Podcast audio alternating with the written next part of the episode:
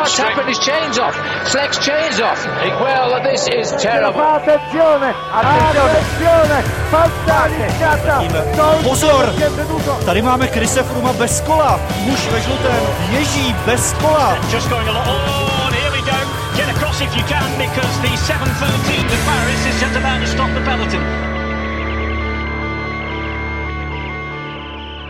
Dobrý den, pro někoho je vrcholem roku Tour de France, pro jiného třeba Giro d'Italia, pro hodně cyklistických fanoušků jsou ale tím nejlepším obdobím právě tyhle týdny. Začíná totiž sezóna jarních klasik. Ty, které se již odjeli, zhodnotíme a ty, které nás teprve čekají, zkusíme alespoň odhadnout. A na to všechno tu vítám nejprve toho jediného z nás, kdo skutečně některou z klasik odjel a tím je František Paďour. Ahoj Františku. Eh, dobrý den, zdravím všechny eh, diváky a divačky. A jsou tu s námi taky Saša Tinková a Vojta Jírovec, oba z webu čtsport.cz a zdravím i je. Ahoj Ondro a zdravím všechny. Zdravím, ahoj. A od mikrofonu Velofocus podcastu zdraví Ondřej Nováček. Když si člověk představí eh, belgické klasiky, tak se mu vybaví hlavně asi vítr, voda, kostky, pivo, obrovské nadšení fanoušků. Františku, jak si to vnímal ty z pozice závodníka? Těšil se spíš do Belgie, anebo ani moc ne? Já musím říct, že pro mě to byly takový, řekněme, smíšený pocity trochu, protože já jsem typově nebyl úplně závodník na ty severské klasiky ale eh, zároveň eh, mě určitým způsobem, když to řeknu, přitahovali, protože ta cyklistika tam je fakt eh, jako jiná než jinde a je to fakt totální nasazení a navíc ti diváci tam jsou skvělí a všechny ty závody mají obrovskou historii, takže vlastně člověk, když je tam na těch závodech, byť i já třeba jako outsider, řekněme, tak vlastně máte pocit, že jste součástí něčeho prostě fakt jako velkého, co má vlastně přesah do historie a máte dojem, že to je jako fakt ono, že to je ta cyklistika, která jako ta pravá cyklistika, tak, tak jak vždycky byla a, a jak má být, takže jednak jsem z toho měl určitou obavu, protože přesně jak říkáš, vítr, déšť, zima, hrozný podmínky, člověk často nedojede nebo jede někde prostě e, utrhlej a tak. Je to často i nebezpečný. Ty závodníci, klasikáři jsou většinou takový jako silnější, silnější chlapy, že když to já jsem spíš uh, subtilnější vrchař, uh, takže to pro mě nebylo úplně příjemné, co se týče závodění, ale takový ten věm a pocit z toho je, myslím, že nepřirovnatelný k jiným, k jiným závodům, který jsem, který jsem absolvoval. Dá se ještě nějak víc popsat ta atmosféra, která tam panuje? Ta atmosféra je taková, že v podstatě když to řeknu tak nějak, nebo popíšu uh, tu zkušenost, tak vy přijedete někam do toho startovat, startovního města, že jo, v autobuse a už tam vlastně, kde ty autobusy parkují, tak tam čeká prostě fakt jako spousty diváků, uh, takže vy vyjdete z toho autobusu a hned prostě lidi přijdou, i když jste jakoby méně významný závodník a chtějí po vás podpis.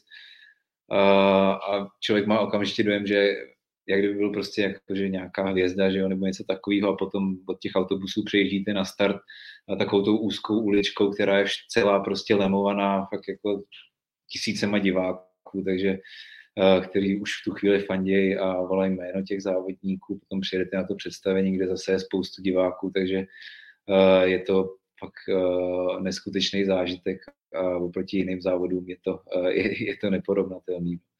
Takže člověk v podstatě zažije na chvilku takový ten dojem, jak kdyby byl nějaká sportovní celebrita, jo? nebo nějaký fotbalista nebo něco takového u nás, protože v Belgii a i v Holandsku ta cyklistika fakt jako je, je nesmírně populární a, a je to fakt jako skvělý zážitek.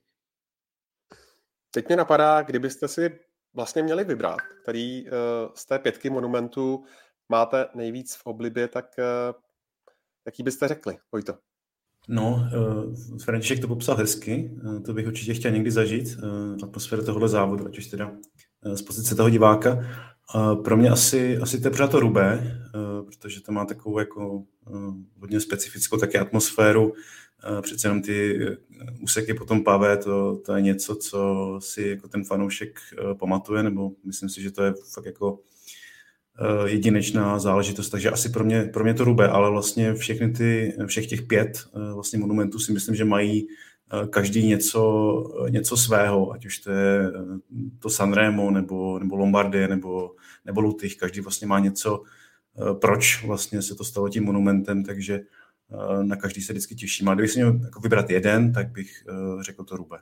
Já jsem nad tím, Ondro, včera přemýšlela a vyberu si jenom proto, že mě nutíš vyloženě. A asi řeknu, asi řeknu Lombardy, protože já mám ráda, že je to víc vrchařská klasika, uh, že je až na konci sezóny vlastně, kdy už jsou všichni hodně unavený zároveň, uh, takže to může dopadnout úplně jakkoliv a takže na tu se právě vždycky hodně těším. No.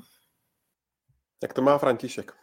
Eh, já souhlasím eh, s Vojtou a Sašou, že v podstatě každá ta klasika má něco do sebe a je eh, něčím specifická. Ale kdybych měl vybrat jednu, tak pro mě tou největší jsou asi Flandry. A řeknu proč. Řekl bych, že to souvisí hodně s tím vlastně, kdo ty závody pořádá. Protože třeba Flandry pořádá, tuším, že to je belgická společnost Flanders Classics, a oni mimo Flandry pořádají Omloop, Omloop Gent, Dvarsdorf, Flandern nebo Brussels Classic, který jsou jako menší závody. Zatímco třeba, když vezmu Paříž Roubaix, který je jako taky vlastně jedna z těch dvou top, řekl bych pro mě, těch klasik, tak ta je pořádaná ASEM, což je francouzská společnost. A vlastně pro Belgičany, kteří jsou vlastně hlavními diváky eh, tady na těch závodech, tak eh, vlastně ty klasiky nebo ty pravé klasiky mají spojený právě s tou společností Flanders Classic, tou belgickou, belgickou organizací.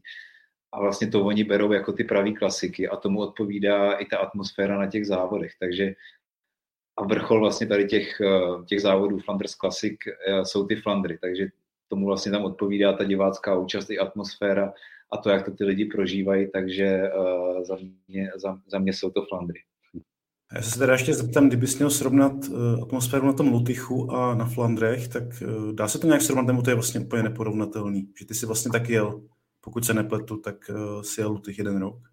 Já myslím, že se to dá jako dost přirovnat. V podstatě uh, tam jsou jako jednak atmosféra na tom startu, ale pak jsou tam ty uh, různý úseky slavný uh, na tom závodě. Na Flandrech je to uh, Oud Quaremont, že jo, kam když člověk přijede po té začáteční rovinaté části, tak to opravdu jako letíte nahoru po těch kostkách a nohy skoro ani necítíte, protože ta atmosféra je fakt jako neskutečná, jak ty lidi jako šílej.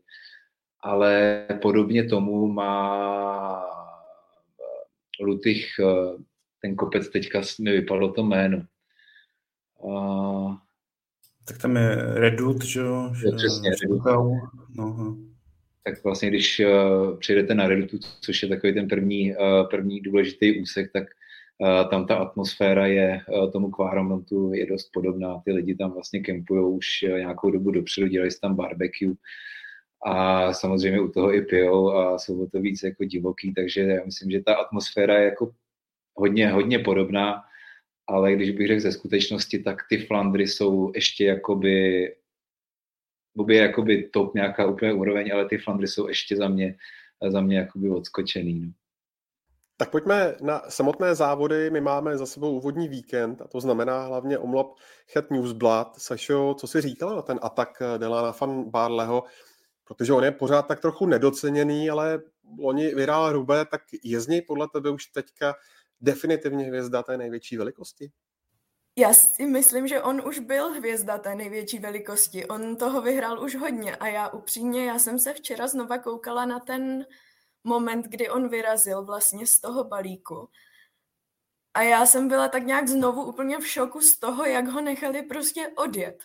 O, úplně prostě jako by tam vůbec nebyl. A on to po tom závodě říkal, tom Pitcock říkal, to je jako kdyby byl neviditelný. Matěj Mohorič říkal, my jsme vůbec nevěděli, že je to Van Barley, jinak bych tam s ním jel já, že jo. A... Takže nechápu, nechápu, jednak teda si myslím, že když už tam vyrazí kdokoliv z jumpa dopředu, tak by to mělo být víc pohlídaný a hlavně dát teda Van Barlemu náskok i 15 sekund se může ukázat, jak se ukázalo i loni na Rube, jako úplně mm, devastující pro všechny ostatní. Uh, takže jako super, super závod, vypadal hrozně silně. Byla jsem překvapená, jak dlouho se ho držel ten francouz, co vlastně já jsem o něj mm, upřímně do toho závodu v životě neslyšela. A takže to bylo uh, jako super, co tam Van Barle předvedl a, a celkově, uh, co tam Jumbo předvedlo. A já si, um, jak když jsem loni slyšela, že Van Barle jde do, do Jumba, tak mě to trochu nejdřív překvapilo, protože pokud vím, tak on se o nich předtím nevyjadřoval úplně lichotivě, třeba po Rubé. Ale myslím si, že tam možná má jakoby větší prostor, uh, bude mít větší prostor tak nějak rozkvést jezdecky, než měl v Ineosu, což je teda jako jenom možná můj nějaký laický názor, ale myslím si, že by to u něj mohlo, jako by ten tým by mu možná mohl sedět podobně jako třeba Laportovi, který tam v loni vlastně to si myslím, že byl přestup roku, um, ten tam opravdu jako úplně najednou jiný závodník, takže si myslím, že Van Barlemu by tohle mělo slušet, uh, vlastně i ten tým by mu mohl slušet. A že vlastně mají teď dva s Voutem fanartem strašně silné lidi do klasik a jsou prostě schopní si celý to jaro pokrýt. Mně se strašně líbí, jak on jezdí, eh, jak on vlastně skoro nejde ze sedla.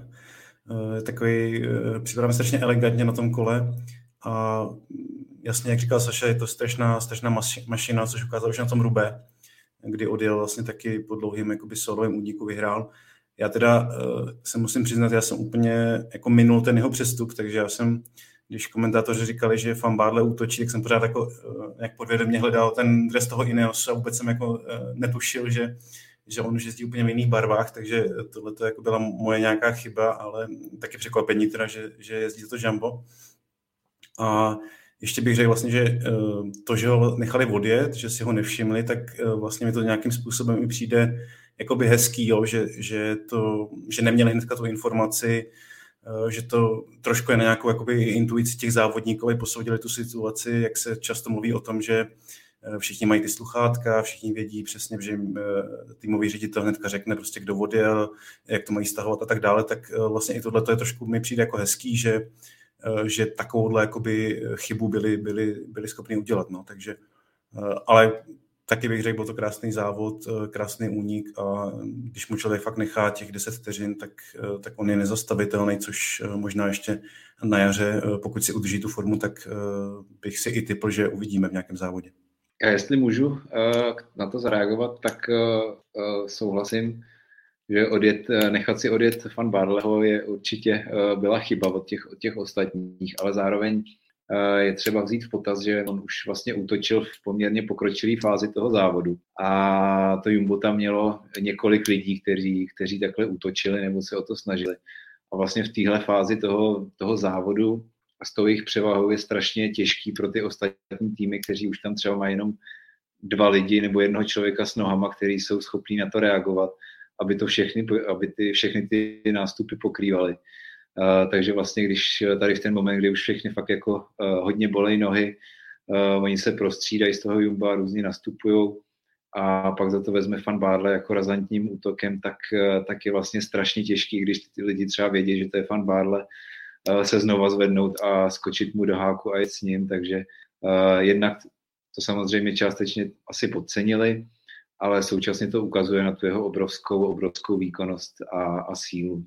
A ještě bych k tomu dodal, že souhlasím se Sašou, že v tom jimbu mu to může svědčit, co se týče nějakého rozvoje klasikářsky, že tam může klasikářsky vyrůst, eh, což je určitě si myslím pro něj dobrý, ale na druhou stranu bych měl strach z takového fenoménu, jako měl dřív tým Quickstep, že vlastně těch lídrů na ty klasiky nebo těch eh, hodně silných lidí na ty klasiky tam měli fakt eh, hodně, což teďka je Uh, u Jumba, že jo, bude tam, přibude Fan Art, je tam Týž Benot, uh, Laport, uh, Fan Hojdung, takže jich je tam fakt hodně a budou se muset střídat a je možný, že třeba uh, pro ty ambice těch jednotlivců, jako je Fan Barle, tak uh, to bude znamenat, že občas budou muset prostě jejich osobní ambice jít stranou na úkor vlastně uh, výsledku toho celkového týmu. Je tam to ještě nějaké další poznání, které si z toho úvodního závodu odnesl? No, jak možná jenom ještě pokračoval v tom, co říkal teďka František, eh, že ohledně quickstepu, protože z mýho pohledu to, co teďka Jambo eh, předvádí, tak to je to, co předváděl Quickstep před nějakými nevím, deseti, pěti lety, kdy tam fakt měli, já nevím, Terpstru, Bonena, Štybara že, a další tyhle ty Lamparta, další tyhle ta velká jména. Naopak teďka vidíme z mýho pohledu obrovský jako ústup právě tyhle ty stáje a takovou jakoby i transformaci, protože oni i vědomě podle vyjádření Patrika Lefevera, což je vlastně šéf Quickstepu, tak z nich se stává z toho jednoznačně klasikářského týmu, který neměl žádné jezdce na celkové pořadí, tak teďka skládají nový tým kolem Evenpoola, přivedli tam nějaké vrchaře, mimo jiné vlastně i Honzu Hirta.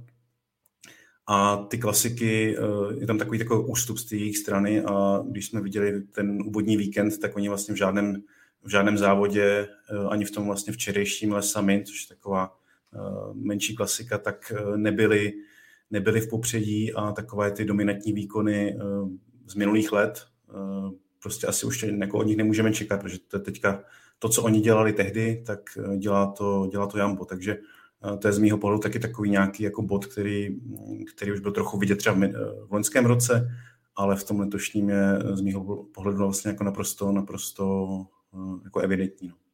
Já k tomu jenom dodám, že vlastně i sám Patrik Lefevre to potvrdil v jednom z rozhovorů, kdy řekl, že uh, Jumbo je teď to, co byl Quickstep před nějakými, nějakými pěti lety s tou jejich dominancí v klasikách. A zároveň si myslím, že přesně jak říká, že Lefevre se tak trošku v úvozovkách zamiloval do Evenpuela a chce vlastně z toho týmu udělat tým na celkový pořadí a pro něj. A já si myslím, že jeho ambicí teďka je do budoucna vyhrát s ním Tour de France, že ten tým trošku transformuje, že v klasikách už dokázali úplně všechno, ale vlastně Tour, Tour jim chybí a myslím si, že on cítí ten potenciál z Evenpoela a myslí si, myslím si, že ten cíl je takový, že během pár let by z něj mohl udělat uh, belgického uh, šampiona Tour de France že zároveň si myslím, že Lefebvre určitě není hlupák a jen tak by nepustil klasiky s nějakou jasnou vizí, kterou má dlouhodobou v hlavě a myslím si, že tohle může být právě ta cesta. Což by byl vlastně obrovský úspěch, protože poslední Belgičan, který vyhrál Tour de France, tak je tuším Eddie Merckx, že jo, někdy v tom 75. takže by to bylo skoro, vlastně letos nepojede Tour de France, tak kdyby se mu to povedlo v těch dalších třeba dvou letech, tomu 50. výročí, tak by to bylo něco fakt jako velkého. No. Ale myslím si, že a o tom se ještě asi budeme bavit, když tam člověk vidí ty jeho konkurenty v tom celkovém pořadí, tak to rozhodně není přes všechen ten jeho talent a tu podporu, kterou bude mít, tak to rozhodně myslím, že to jako není daná věc, že se mu tohle to podaří. Mimochodem, eh, omlop jeli taky tři Češi, mladíci Pavel Bitner a Matias Vacek a taky veterán Zdeněk Štybar, jehož jméno už tady padlo. Byl to vlastně pro něj jeden z prvních závodů v novém týmu Jayko Ayula. Tak jak, eh, Františku, hodnotíš ten jeho přestup? Uh, tak z mýho pohledu ten jeho přestup uh, podle mě nebylo úplně překvapivý, že skončil v Quickstepu, protože uh, ta, ty poslední sezóny se mu úplně nevydařily, tak jak by si asi představoval i tým. A vlastně bylo to způsobené hodně zdravotníma problémama, že on měl eh, covid, potom post-covid a, a další problémy. A, takže si myslím, že ten jeho eh, přestup eh, k Austrálům by pro něj mohl být takový nový impuls k tomu vlastně, aby, aby vlastně chytil nějaký, řekněme, nový dech a, a znova jsme ho viděli v popředí. Zároveň on v těch klasikách nebo závodech, který mu sedějí, tam bude víc schopný jezdit sám na sebe, eh, ti ostatní lidi mu třeba pomůžou, protože Zdeněk Štybar má eh, v pelotonu pořád obrovský jméno, takže si myslím, že když on jim řekne, že je na tom dobře, tak eh, budou rádi všichni, že na něj pojedou a pomůžou mu k nějakému dobrému výsledku nebo, nebo vítězství. Takže já si myslím, že v zásadě je to pro něj pozitivní moment, nebo z mýho pohledu a, a mohl by to být nějaký impuls, impuls vlastně pro něj do budoucna nebo na letošní sezónu. A Vojto, Pavel Bitner a Matias Vacek, jak těm se vedlo? No já jsem z nich měl strašně jako dobrý pocit, no. Já jsem včera sledoval tu klasiku Lesamin, což, jak jsem říkal, je taková jako menší, ale pořád tam byly docela jako velká jména a oni vlastně z těch posledních, nevím, 30 km byli dokonce v té první skupině oba dva. Ta skupina měla tehdy asi jako 10 závodníků a docela jako i hvězdy a vidět vedle nich vlastně tyhle ty dva mladí, eh, jim kolem 20, možná 20 let obou dvou, eh, tak eh, byl strašně jako hezký pocit a mám z nich taky takový jako dojem nějaký nějakého jako zdravého sebevědomí, že by skutečně mohli něco ukázat. Vlastně Bitner už letos jel závod kolem Algarve, byl tam, myslím, pátý ve sprintu, což taky bylo docela jako ve velké konkurenci. Vacek zase ten má ty medaile z těch evropských a světových šampionátů, vyhrál vlastně loni etapu v Emirátech, myslím, že to bylo, takže oba dva na to, jak jsou vlastně mladí, tak mi připadají jako velmi slibní a je to taková jakoby nová nastupující generace Eh, české cyklistiky, z čehož já mám jako velkou radost. Jak jsme tady mluvili o Zdeňku Štybarovi, tak to už je spíš ten, jako ten veterán, který už má před sebou posledních pár sezon. Tíhleti naopak, myslím, že mají velkou budoucnost a doufám, že se jim bude dařit. A vlastně nejsou jediní dva. Ještě je tam jako spousta dalších mladších českých závodníků v takových jako třeba menších týmech, ale s nějakou velkou jako perspektivou, takže pro mě to je velmi pozitivní. Ale vidět vlastně, jak oni jsou takový jako, až jako drzí, jo? že ten Bitner tam on jede jako první nějakou velkou sezónu a je schopný tam sprintovat, eh, já nevím, s Kristofem nebo jet v první skupině s velkýma hvězdama, tak eh, je to strašně hezký to, hezký to sledovat a přeju, aby se jim, aby se jim dařilo. No. Já jenom, jestli k tomu můžu, když jsme se bavili o klasikách, tak, eh, tak bych zmínil právě Matiase Vacka, protože vlastně na tom omlopu jsme ho mohli vidět v závěru nějakých 30-25 kilometrů do cíle jak tam vlastně tahal špici, pokoušel se sjíždět fan Barleho a vlastně nějakých pár kiláků dokázal jít vlastně naroveň jakoby s tou, s tou odjetou skupinou, takže myslím si, že vlastně to, že v první sezóně takhle ve World Tour a v jednom z prvních závodů a první klasice dokáže být v závěru tam vlastně konkurenceschopný a platný je tomu týmu, tak ukazuje na ten jeho obrovský potenciál a na skvělou výkonnost, kterou teď už má, protože ve 20 letech eh, tam tohle předvádět opravdu eh, není jen tak. Jako my je třeba srovnáváme s těma úplnýma jako hvězdama tady ty kluky, ale eh, musíme si uvědomit, že pro spoustu mladých závodníků jako vůbec třeba dokončit takovýhle závod, nebo těch, co přijdou do té World Tour, je jako, řekněme,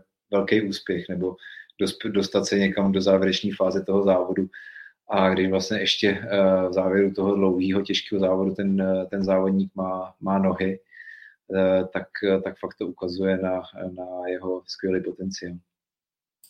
A ještě vlastně se dá doplnit, že to jeli oba dva poprvé, že jo? což taky se xkrát mluví o tom, že tyhle ty závody jsou dost o zkušenosti, o tom, že ten závodník už musí mít pár těch ročníků odjetých, aby prostě věděl, kdy, v jaké zatážce se má držet vepředu a tak dále.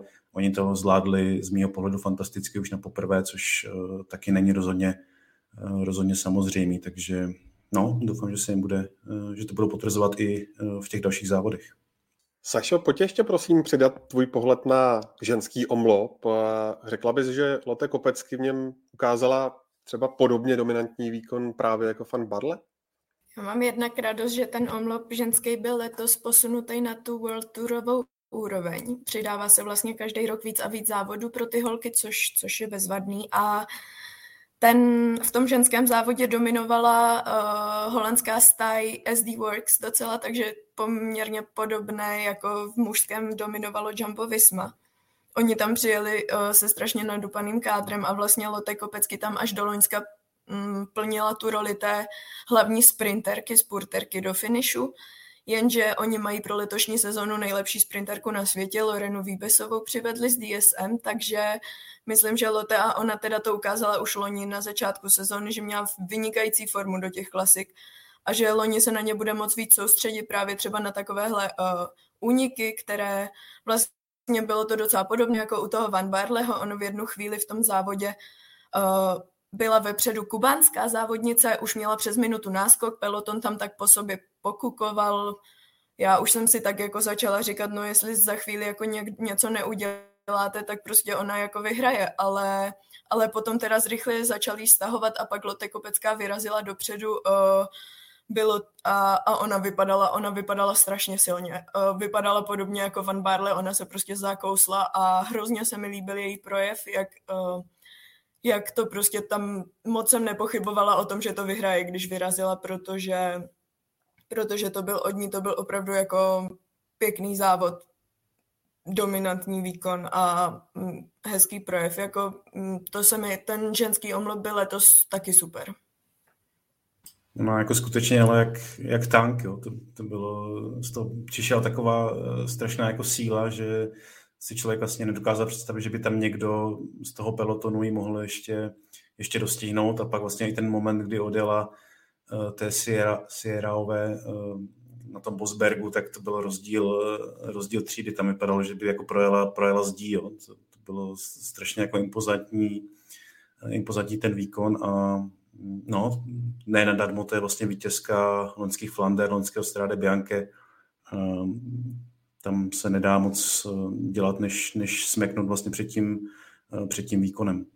Jenom jestli můžu k tomu obecně uh, takhle k ženský cyklistice, tak vlastně já jsem, nebo mám velkou radost z toho, že ta ženská cyklistika je v poslední době fakt jako uh, na nějakém vzrůstu a uh, že vlastně se to začíná vyrovnávat té mužské cyklistice, protože doteď byla cyklistika vnímaná hodně jako mužský sport dominantně, ale myslím, že tady ty závody a přesně tady ty skvělé výkony těch závodů se ukazují, jak atraktivní může být právě i ženská cyklistika. A, jsem rád, že UCI i v tomhle ohledu uh, podniká nějaké kroky a snaží se třeba vlastně vyrovnávat uh, postupně ty platové podmínky, které doteď v ženské cyklistice byly poměrně jako špatný uh, s těmi podmínkami v mužských, v mužských týmech. Takže si myslím, že to je jedině, jedině správná cesta a že i ženská cyklistika je určitě, určitě atraktivní a zaslouží si sledovat.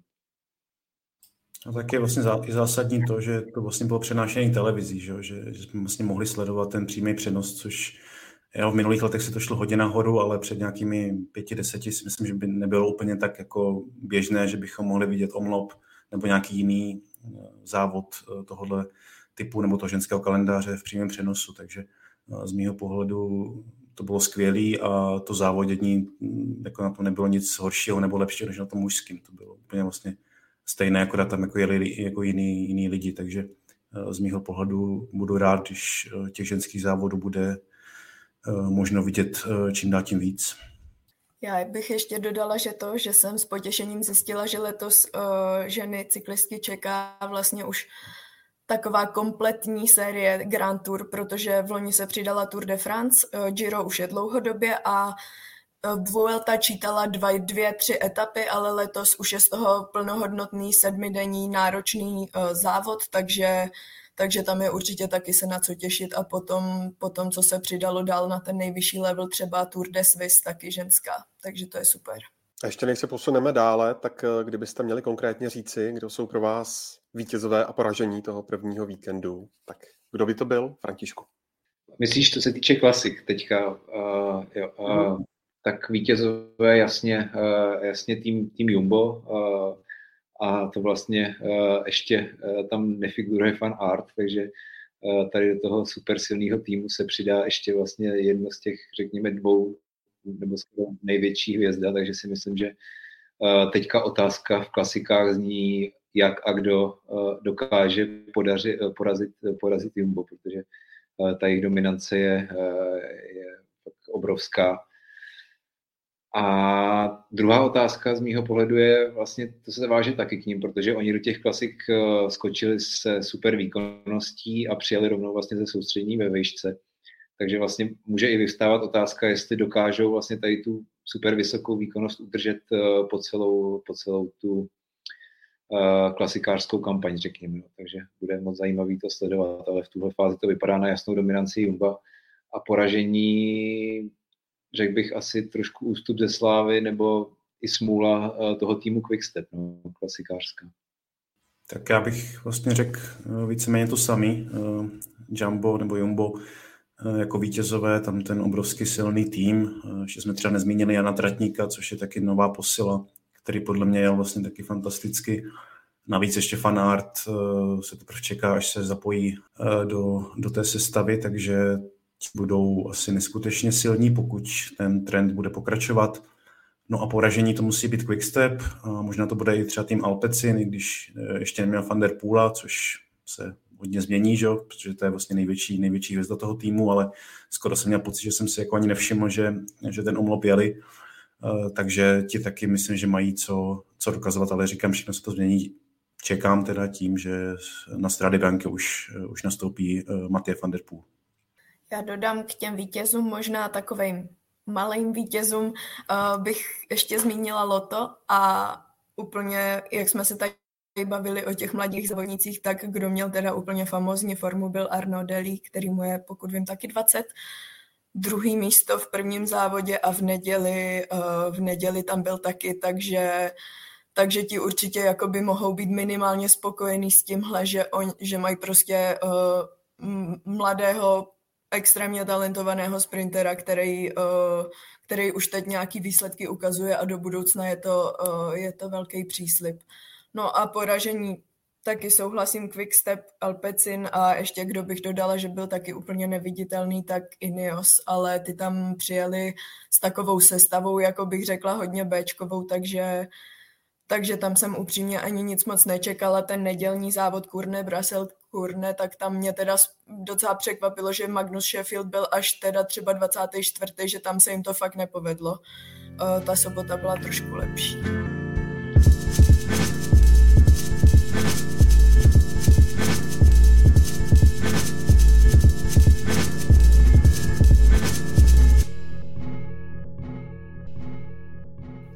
Tak, eh, posloucháte Volofocus podcast a my teď eh, necháme klasiky klasikami a podíváme se ještě na to, jak to vypadá v etapových závodech, eh, jelikož přestože je dneska teprve 1. března, tak jich máme za sebou už poměrně dost a jelikož Jonas Vingegaard je posledním vítězem Tour de France, tak začneme u něj. Co říkáš té formě, Sašo? No, Zatímco, uh, zatímco Jumbo totálně ovládlo tu, ten vlastně opening weekend klasikářský, tak, uh, tak Jonas Vingegaard byl uh, s trošku možná slabší podporou odeslán, uh, odeslán do Galície, aby, tak bych to řeknu asi hodně nadneseně, ale aby si tam natrénoval vyhrávání v etapovém závodě, protože uh, jel uh, Gran Camino a ten závod je na čtyři etapy, jel se po druhé, uh, v loni ho vyhrál, myslím, byl to Valverde, uh, ale tak první etapa byla zrušena a potom další tři etapy měly jenom jednoho vítěze a to byl Jonas Vingegaard. Samozřejmě ta konkurence tam nebyla.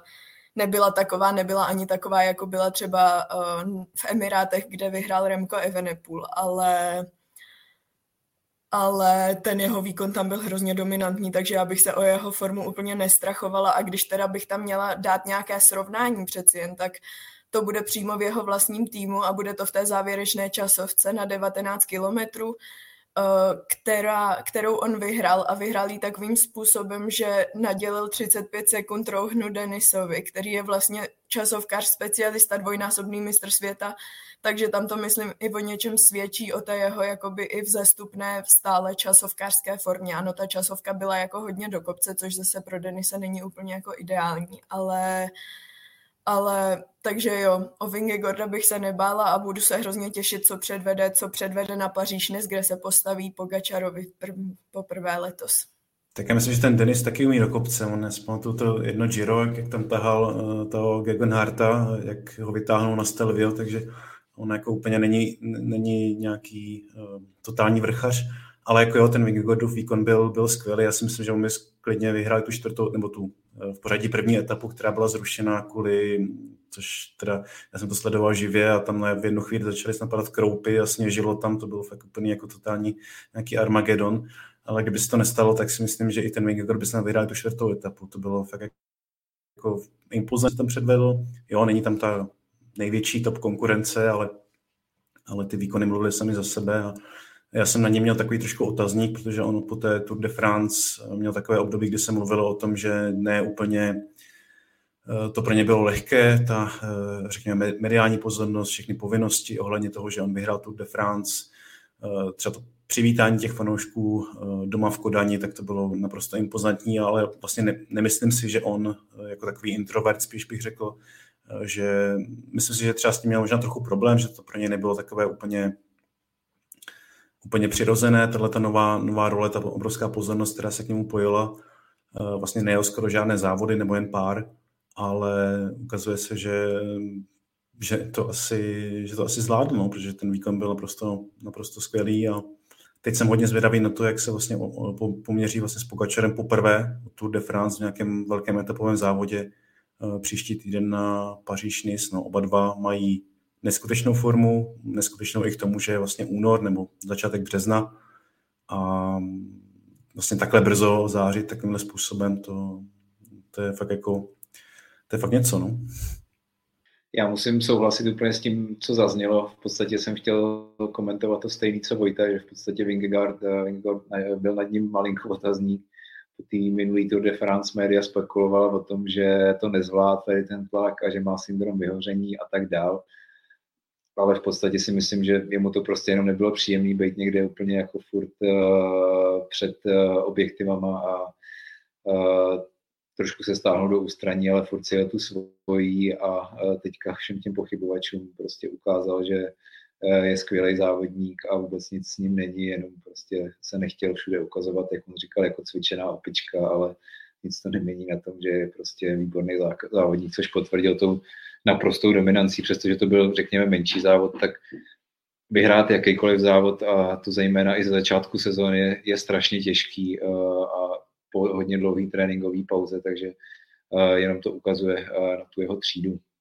Co jste vlastně říkali na ty poměrně divoké záběry z dronu? Mě to tím tónováním připomínalo nějaký survival film. No, mě strašně vadily ty ostrý změny, změny těch záběrů, jak to kroužilo tam kolem nich a proto to naklánělo na nějakou stranu. Já teda v tomhle tom jsem takový specifický, že mě dělá problémy napsat sms v autě, jak, prostě, jak to jako nezvládám, dělal jsem blbě, takže eh, pokud by ten trend měl pokračovat a všechny časovky měly být snímány tím tím způsobem, tak se asi vyberu jiný sport, jo, protože to nebudu schopný, nebudu schopný usledovat, ale Eh, myslím si, že ten trend, pokud to bude takové trošku jako klidnější, eh, třeba se mi hodně líbilo na cyklokrosové mistrovství světa, tam taky byly záběry z dronu a to působilo fakt jako skvěle. Bylo to na jednom místě toho okruhu, ehm, ten, ten dron vlastně lítal za nima a byl to nějaký jako jiný pohled, který docela jako vtahoval a hodně mě bavil. Tady, tady na té časovce to na můj, na můj vkus jako bylo až nějak eh, příliš, příliš divoký, ale myslím si, že to jako svoje místo má a pokud, pokud se to podaří třeba i na tu de France nebo nějakých velkých závodech nějak jako zakomponovat do toho, tak, eh, tak to bude dobře. No já jsem to viděla až včera, věry a záběry, já jsem to Gran Camino nestíhala úplně celé sledovat, ale teda, jak říká Vojta, tak se mi z toho pěkně zvedal žaludek, eh, z toho, jak ho tam ten dron kroužil kolem dokola. A já teda upřímně, eh, ten dron je trend, Někdy je to úplně super, teď jsem to viděla třeba na mistrovství světa v alpském lyžování, tak je to teď taky hodně trend, že jedou třeba za těma sjezdařem a tím dronem vidíme ze zhora úplně nový úhel, ale myslím, že tady, jak uh, to bylo vlastně, jak tam ten dron kolem ní kroužil, tak bych i skoro řekla, že to bylo až jako nebezpečné, že mi to nepřijde mi to úplně v pořádku, že ten cyklista se tam soustředí na svůj výkon a oni kolem něj lítají takovýmhle způsobem jakoby dronem. A mě by to teda asi jednak vyrušovalo a jednak jsme právě viděli před lety třeba i v tom lyžování, když ten dron byl moc blízko a pak spadnul třeba metr za Marcela Hirschera na trati slalomu. Takže si myslím, že jednak ty přístroje teda nejsou vždycky bezchybné, takže bych je určitě jako by nepouštěla úplně nějak blízko, ale ale když je nechají jako by třeba ten záběr ze zadu nebo nějaký právě, jak říkal Vojta, že to bude mít nějakou štábní kulturu a bude to vlastně bezpečné, nebude to toho závodníka rušit, tak si myslím, že to může přinést nějaké zajímavé pohledy. Já v zásadě souhlasím s oběma. Já myslím, že svoje místo to asi bude mít, ale v tomhle případě to asi nebylo ještě úplně dotažený, ale myslím, že když to nějaký ten televizní štáb propracuje na těch velkých závodech, třeba v těch úsecích, kde se projíždí opakovaně, jako je třeba ten Quaremont na Flandrech, samozřejmě i s ohledem na bezpečnost diváků, tak si myslím, že vlastně ty záběry z toho to, to může jako nějakými způsobem jako prostřihy uh, zatraktivnit, ale samozřejmě musí se to, musí se to dotáhnout a, a propracovat. Františku, zajímá mě, pořádně to rozjel taky tady Pogačar, tak jak se to stane, že je vlastně schopný už takhle na začátku února předvádět takovéhle uh, výkony? Jak se to stane, to, to bych taky rád viděl. Protože třeba já osobně jsem měl vždycky se začátkem sezóny dost velký problém a trvalo, než jsem se eh, dokázal eh, vlastně dostat na nějakou, řekněme, konkurenceschopnou úroveň. Dostával jsem se do formy až někdy v červnu, v červenci a ty první závody pro mě bylo dost, dost trápení. A většinou to fungovalo tak, že ti lidé, kteří byli dobrý ze začátku sezóny, Slováci jim říkali čerešňáci, to jsou ty, co vydrží do třešní, tak vlastně už potom v té druhé části sezóny jim ta forma klesala, ale uh, Pogačar vlastně nám ukazuje, že je schopný být uh, super silný celou sezónu a vlastně i z tréninku zahájit tu sezónu takovýmhle stylem je pro mě úplně fenomenální. A jako jenom doufám, že prostě to dokáže udržet, no, ale jako vidíme, že všichni tady ty top favoriti, jako bavili jsme se o Vingegordovi, uh, Evenpoilovi, tak i Pogačar, tak prostě už na prvních závodech jsou úplně skvělí a já myslím, že tím ukazují, že prostě ta jejich, řekněme, základní úroveň je prostě strašně vysoká. Já si nemyslím, že nikdo z nich by na ty, ty závody fakt jako trénoval nějak cíleně, úplně nějaký úseky, aby byli v top formě na začátku sezóny. Uh, fakt do toho si myslím šli z nějakého, jako řekněme, základního tréninku vytrvalosti s nějakými jako menšími úsekami, ale ne, aby to ladili na top formu a ukazuje to prostě to, že ten jejich standard je, je strašně vysoký a odskočený uh, od těch, od těch ostatních. Tam vlastně to, jak on zářil v té Valenci, kdy vyhrál, uh, myslím, tři etapy, nebo dvě etapy, ještě předtím vyhrál ten gravelový závod taky ve Španělsku. Eh, to byl no, jako fantastický vstup do sezóny a ono, by to, ono to vlastně není jenom o tom, že ten závod vyhrál, ale jakým způsobem ho vyhrál. Jo? Že tam to byly dlouhé nástupy v tom Španělsku, to vypadalo, jak, jak kdyby si dopředu vytipoval ten úsek, kdy nastoupí, eh, všichni to tak jako, tak jako věděli, že ten Pogačar tam něco takového předvede, on to předvedl a nikdo s tím nemohl vůbec nic dělat. Že byl vlastně o tu úroveň fakt jako před nima, eh, nikdo ho nedokázal všichni jeli prostě o to druhé místo, bylo to takové jako i přiznané, že vlastně všichni jdou o to druhé místo, něco jako v cyklokrosu, když eh, nastoupí Fanart nebo Van der Poel, tak taky si jedou vlastně ten svůj závod, všichni ostatní tam jsou, já nechci působit jako neúctivě, to vůbec ne, jako ty, ty výkony jsou skvělé, ale je to prostě oproti těm hlavním hvězdám to je, to je jakoby druhá liga. Tak to na mě působilo vlastně i v té Valenci, že tam přitom nebyla nějaká jako špatná jména, tam měl Mikel Landa, což je jeden jako z nejlepších vrchařů prokazuje to posledních, já nevím, deset let, ale, ale prostě když, když Pogačar si řekl, že zautočí, tak zautočil, odjel a Landa se mohl snažit, jak chtěl, ale nebylo mu to k ničemu. Takže ten, ten, ta úroveň je opravdu jako odskočená a nevím, co s tím, kromě Vingegorda a možná Renka Evenpoola, o kterém si ještě asi budeme bavit chvíli, tak eh, nevím, kdo s tím může eh, moc co, moc co udělat momentálně.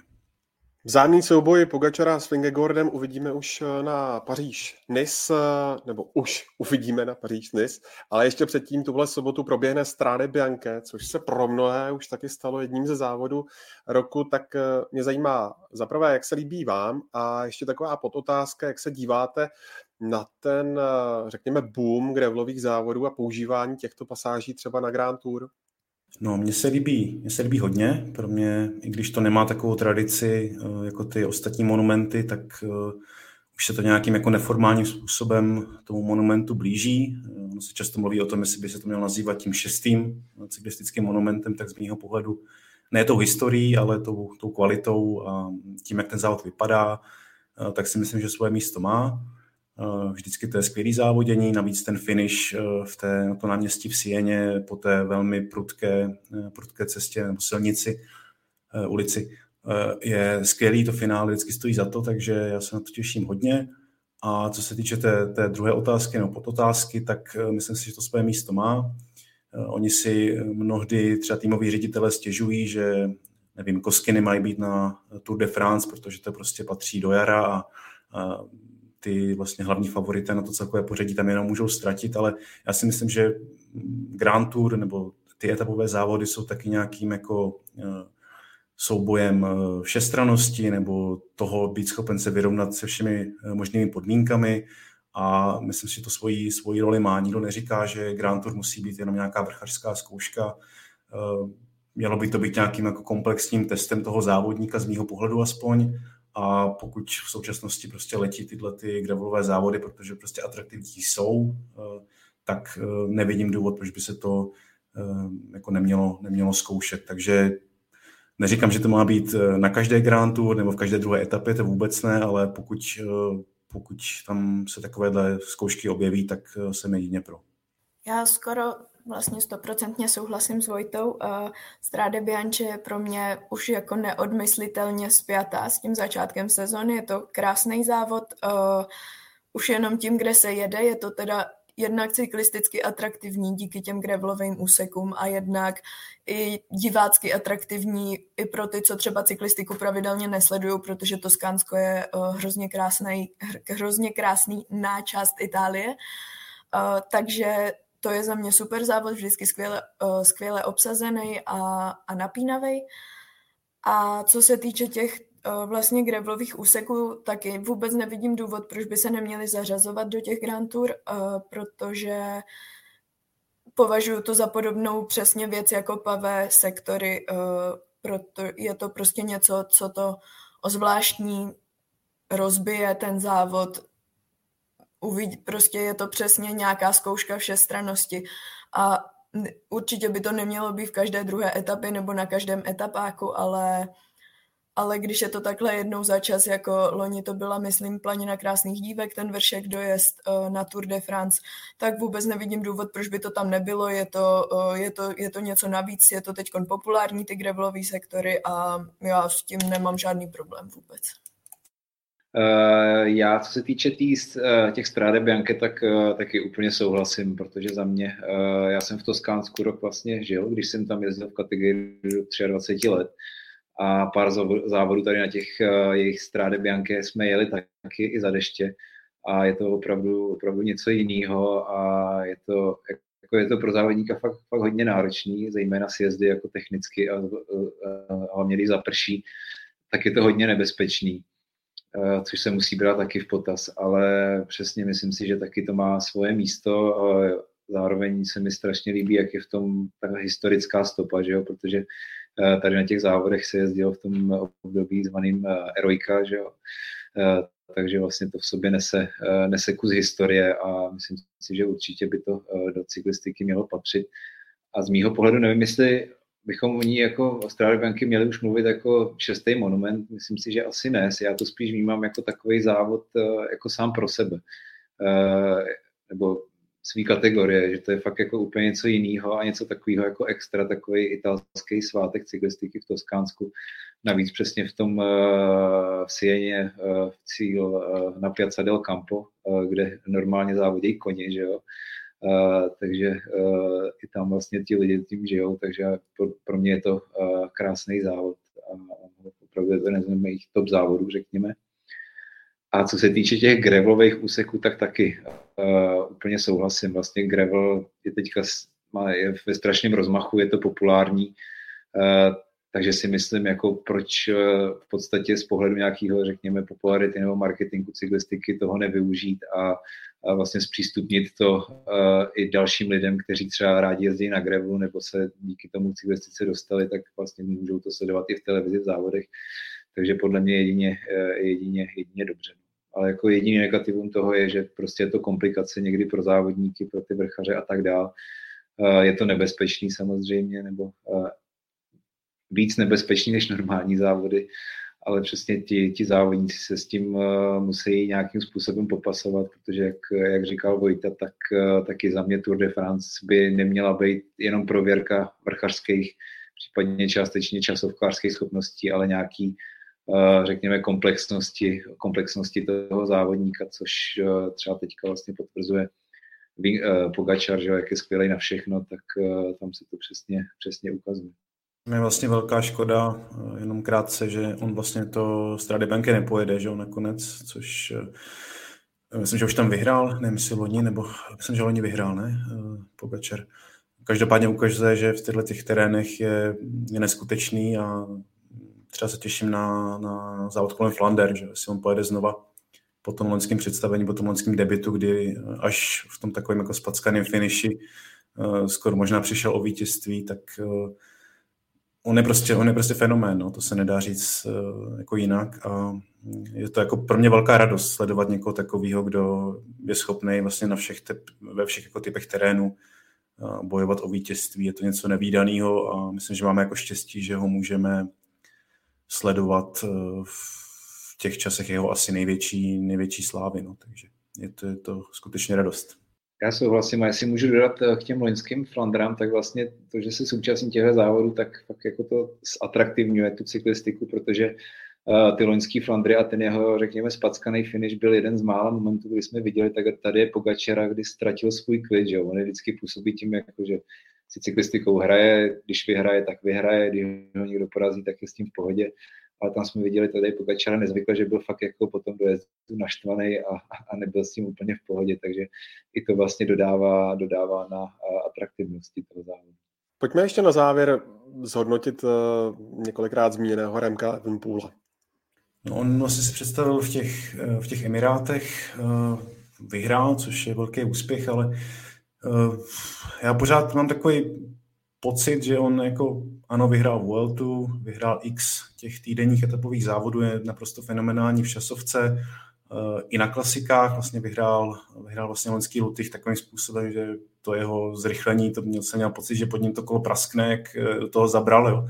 To jsou jako velký výkony, ale pořád, kdybych ho měl jakoby srovnávat s tou úplnou špičkou, což jsou pro mě Vingegaard a Pogačar, tak si myslím, že, eh, že on je trošku pod ním. A vlastně v těch přímých srovnáních, když zrovna jeli nějaký etapový závod, tak uh, co jsem si to hledal, tak s Pogačarem měli jenom jednou stejný závod, tam ho Pogačar porazil docela jednoznačně a s Vingegaardem Vingegord má taky navrh sice ne, není to úplně jako absolutní, že by byl po každé lepší, ale eh, ty celkové výsledky lepší jsou. Takže eh, z mýho pohledu on ještě má pořád, i když to je vítěz Vuelty, je to mistr světa, tak pořád eh, v těch velkých etapových závodech si myslím, že, jako, že má proti těm, těm jako vůbec těm nejlepším uh, co dokazovat. Je možná škoda, že letos pojede Giro, i když to z nějakého rozhodnutí toho týmu chápu, že ho nechtějí asi vrhnout rovnou rovnou na Tour de France, ale pořád si myslím, že on trošku, eh, kdybych měl ty tři stupínky, tak on by byl ten, eh, ten třetí, momentálně aspoň.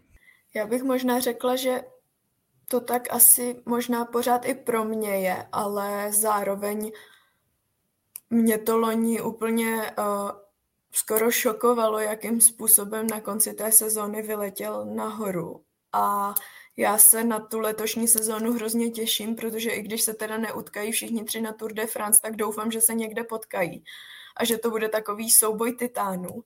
Ale on je, Remko Evenepoel je podle mě trochu mladší než Pogačar, uh, určitě než Vingegaard. Takže já si myslím, že on má pořád čas na to, aby, aby rostl, že on prostě jenom do toho možná nevlétl takovým způsobem jako Pogačar. Že, uh, a právě měl i vlastně jiný tým, že um, Patrick Lefevre mu teď bude vlastně stavět ten tým na míru. Už s tím začal. A takže si myslím, že vlastně tam bude nějaká křivka podle mě v zestupnosti, kde on vlastně, ano, už je mistr světa, takže on už je úplně nahoře, ale, ale myslím si, že třeba příští rok nebo ten přes příští už nebudeme říkat, že Remko Evenepoel je až ten třetí, myslím si, že budeme říkat, že uh, že tu tour má jako velkou šanci vyhrát třeba, no.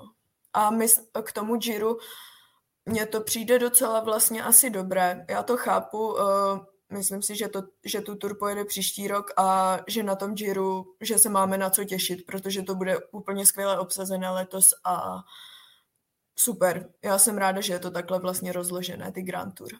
Já musím říct, že to vnímám dost, dost podobně. Eh, pro mě v podstatě je Remco Evenpoel jako ta top špička, řekněme tady ty tři lidi, ale uh, furt si myslím, že ten Vingegaard a, a hlavně Pogačar jsou, jsou prostě odskočení. A že on zatím ještě nedosahuje v těch uh, dlouhých etapácích uh, takový výkonnosti jako oni. A myslím si, že to je i trošku ten záměr Patrika Lefevra, zatím ho nekonfrontovat s nima na té Tour de France, ale spíš proto je loni na Vueltu, kterou vyhrál, že jo, letos jde Giro, spíš, aby vlastně nabýval postupně sebevědomí a ten podle mě cíl nebo cesta je taková, že aby ho postavil proti těm, těmhle dvou, až, až on na to fakt bude připravený a budou vědět, že je schopný jim konkurovat, protože tak, jak oni, nebo jak o něm Patrik Lefebvre mluví, tak ty jeho funkční předpoklady jsou, jsou prostě neskutečný. A myslím si, že tak, jak před loňskou sezónou málo kdo čekal, že bude, že Remco Evenpoel vyhraje, tu, vyhraje Vueltu, vyhraje mistrovství světa, eh, fenomenálně vyhraje Lutych, eh, tak to málo kdo čekal, tak si myslím, že eh, třeba v příštím roce můžeme být stejně překvapený, že bude fenomenální jako, nebo stejně dobrý jako Pogačar nebo Vingegaard na, na Tour de France. Zatím si myslím, že na té úrovni není v těch dlouhých etapácích, nebo takový je můj dojem, ale myslím si, že se tak v budoucích letech může klidně stát. A úplně poslední věc. Pojďme zkusit zatypovat, když řeknu Strade Bianche, Paříž Nice, Tirreno Adriatico a Milan San Remo, kdo to podle vás vyhraje?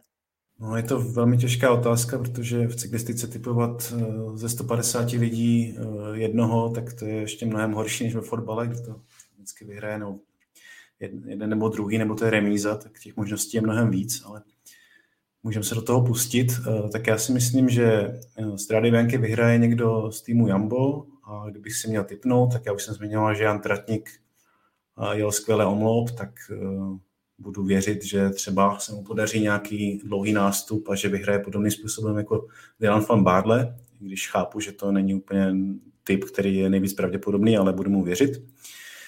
Uh, Paříž Nice, jestli to je ten druhý závod, tak si myslím, že Pogačar porazí Vingegorda. Tyreno, uh, koukal jsem, že tam Aert byl jednou druhý, tak uh, taky to je takový trošku outsiderský typ, ale třeba si rozpomene na své výkony z Tour de France, na tom, jak eh, přejel Monmantu a eh, vyhraje tenhle ten etapový závod. A čtvrtý, to bylo Milan Sanremo, eh, tak zmiňovali jsme tady Arnauda, Fan, ne, Arnauda Delí, což je ten mladý belgický talent. Je to člověk, který má obrovskou sílu v nohách. Já jsem vlastně koukal, jak vyjel Geratsbergen k té kapličce na velký talíř, což jako teda klobou dolů, to si nedokážu vůbec představit, jak to člověk může udělat a věřím, že tu sílu třeba uplatní i v závěru tohohle skoro 30 kilometrového závodu, takže pro mě Arnaud Delí eh, vyhraje Milan eh, Sanremo.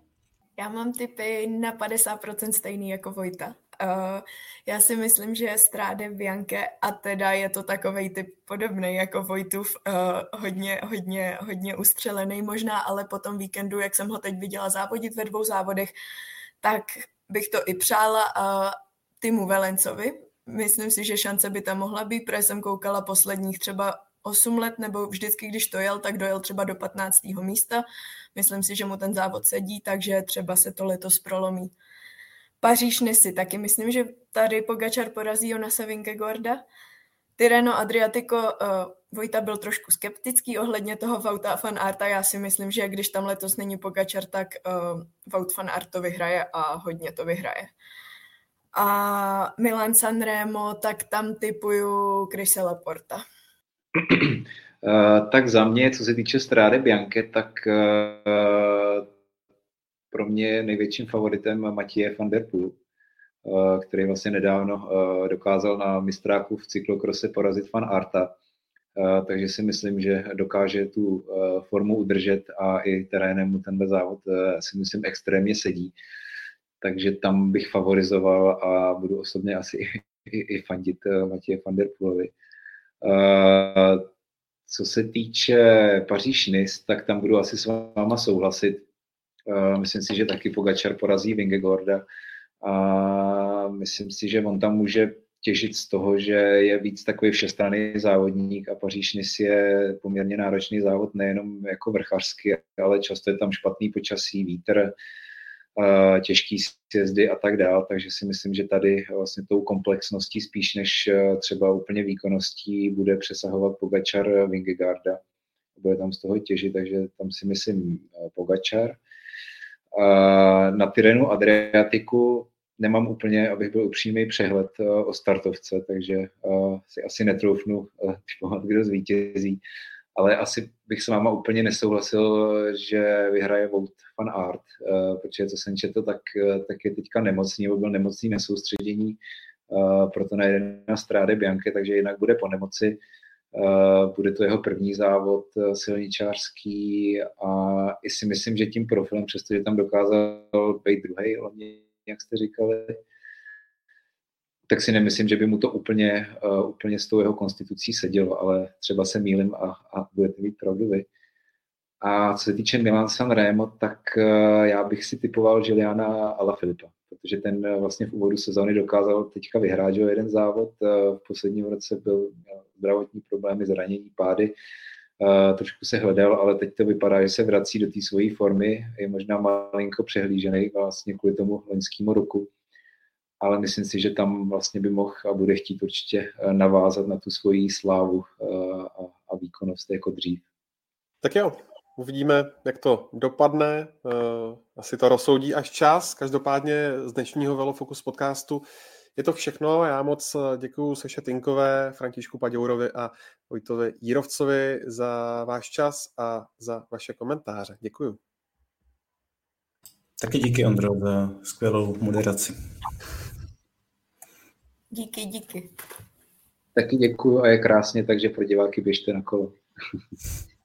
Přesně tak, to je ta nejlepší pozvánka. My moc děkujeme za sledování i za poslech a určitě se v průběhu klasikářské sezóny ještě s Velofocus podcastem přihlásíme a to zřejmě před závodem Chent Wevelgem, který společně ještě s Flandrami a Amstel Gold Race uvidíte i na obrazovkách ČT Sport.